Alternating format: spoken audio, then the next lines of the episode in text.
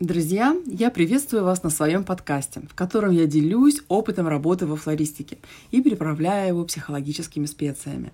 Меня зовут Юлия Ионова, я предприниматель и психолог. В психологии я работаю над генерацией и реализацией идеи женского счастья. Я продолжаю рассказ, как начать цветочный бизнес с нуля, имея только творческое начало и огромное желание быть бизнес-леди – и сегодня речь пойдет о партнерстве. Про то, как устроиться в магазин, я рассказала. Ты уже устроилась, цветы продавать научилась, приблизительный ассортимент увидела. В общем, модель бизнеса тебе уже понятна.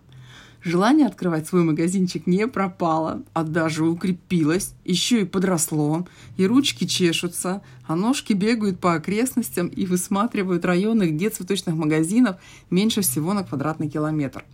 И вот вроде и место присмотрела и пять цветков в руке держишь. Но страшно. Что делать? Сейчас расскажу еще об одном способе. Достаточно успешная практика. Знаю много долгосрочных союзов, но и много провальных и еще и психологически разрушительных. Поэтому предупрежден, вооружен, и как извлечь только положительное из подобной формы бизнес-процесса, я расскажу подробно. Самое главное – научись быть осмотрительной и осторожной. Хотя при открытии любого бизнеса нос держать надо по ветру, а хвост пистолетом. Итак, способ третий. В процессе работы в цветочном магазине ты так или иначе начнешь обрастать знакомствами среди тебе подобных, то есть среди флористов. Это могут быть не обязательно флористы. В число твоих знакомых начнут входить все, кто работает в бизнесе. От банковских работников до курьеров, доставщиков цветов. Будь приветлива, искренна и открыта. Расширяя круг своего общения. Заводи приятельские отношения. Не держись особняком. Участвуй в корпоративных мероприятиях, если таковые проводятся. Ищи любые способы быть на виду. Быть среди всех – выбирая из всей толпы присутствующей в цветах тебе подобную или тебе подобного. Среди флористов бывают мальчики. Это может быть либо флорист, которого, которую тебе надо изучить на предмет работоспособности, квалификации и желания работать на себя. Либо личности из административного состава. В общем, кто угодно. Но желательно все-таки, чтобы это был флорист. Потому что умение держать цветы в руках – не хуже тебя приветствуются.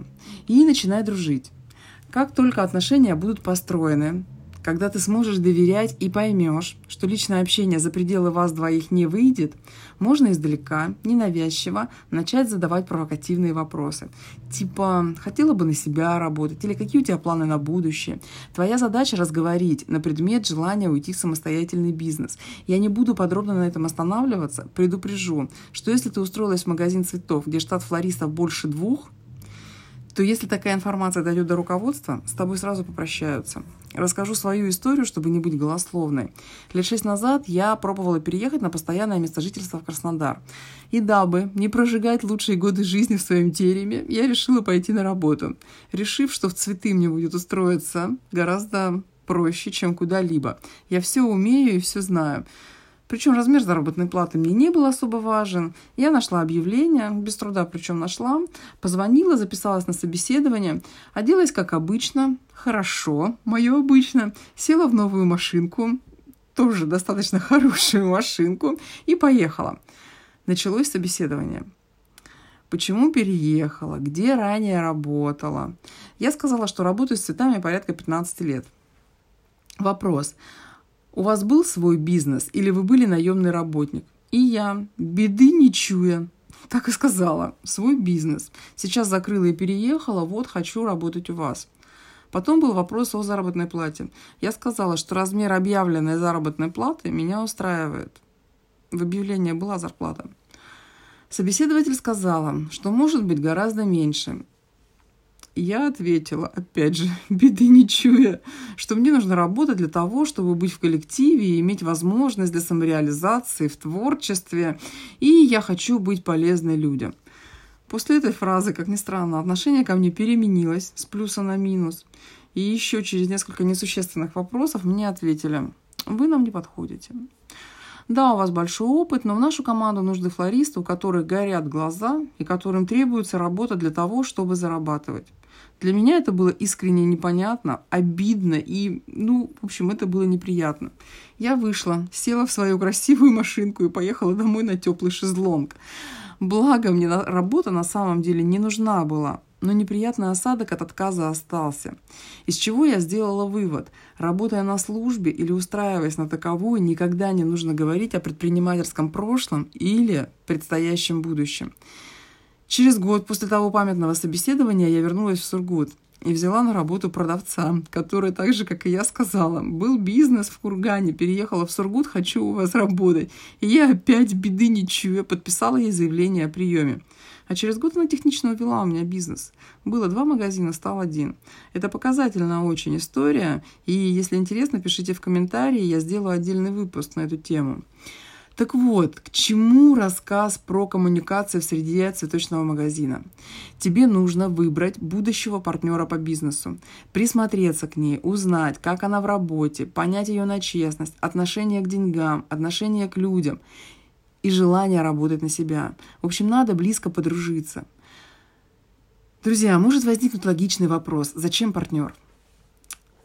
Здесь, э, беря с собой партнера, ты убиваешь несколько зайцев. Начинать бизнес вдвоем – это делить ответственность, и тогда уже не так страшно, потому что партнер – это помощник. И если это флорист, то на первых порах можно будет работать вдвоем, без наемных работников, которым нужно платить зарплату. И еще вы всегда будете взаимозаменяемы. Из минусов. Придется делить прибыль пополам. Твой партнер может начать отлынивать от работы. Такой опыт у меня тоже есть. И получится, что весь ВОЗ трудозатрат, логистики, реализации ты будешь вести на себе, а прибыль пополам. Это неприятно. Как быть? Об этом следующий выпуск. Далее, плюс бюджет открытия. Делится тоже на двоих, а это значимый фактор. Открыть бизнес – это кропотливый процесс и много действий из самых различных областей. От администрирования до создания сайтов и соцсетей. А цветы, холодильники, бабочки, завязки – они где-то посередине. Следующий шаг при партнерском построении бизнеса – это брачный контракт. Кто, кому, когда и сколько. Ну, брачный – это шутка, но вы поняли, о чем идет речь. И вот как обезопасить себя и создать успешный проект, который будет приносить радость, а партнерство обогащает друг друга. И о чем надо договариваться на берегу, я расскажу в следующем выпуске. А пока слушай и вдохновляйся, расти мечту и проектируй свой цветочный бизнес. Я буду твоя поддержка и мотивация. До встречи в следующем выпуске.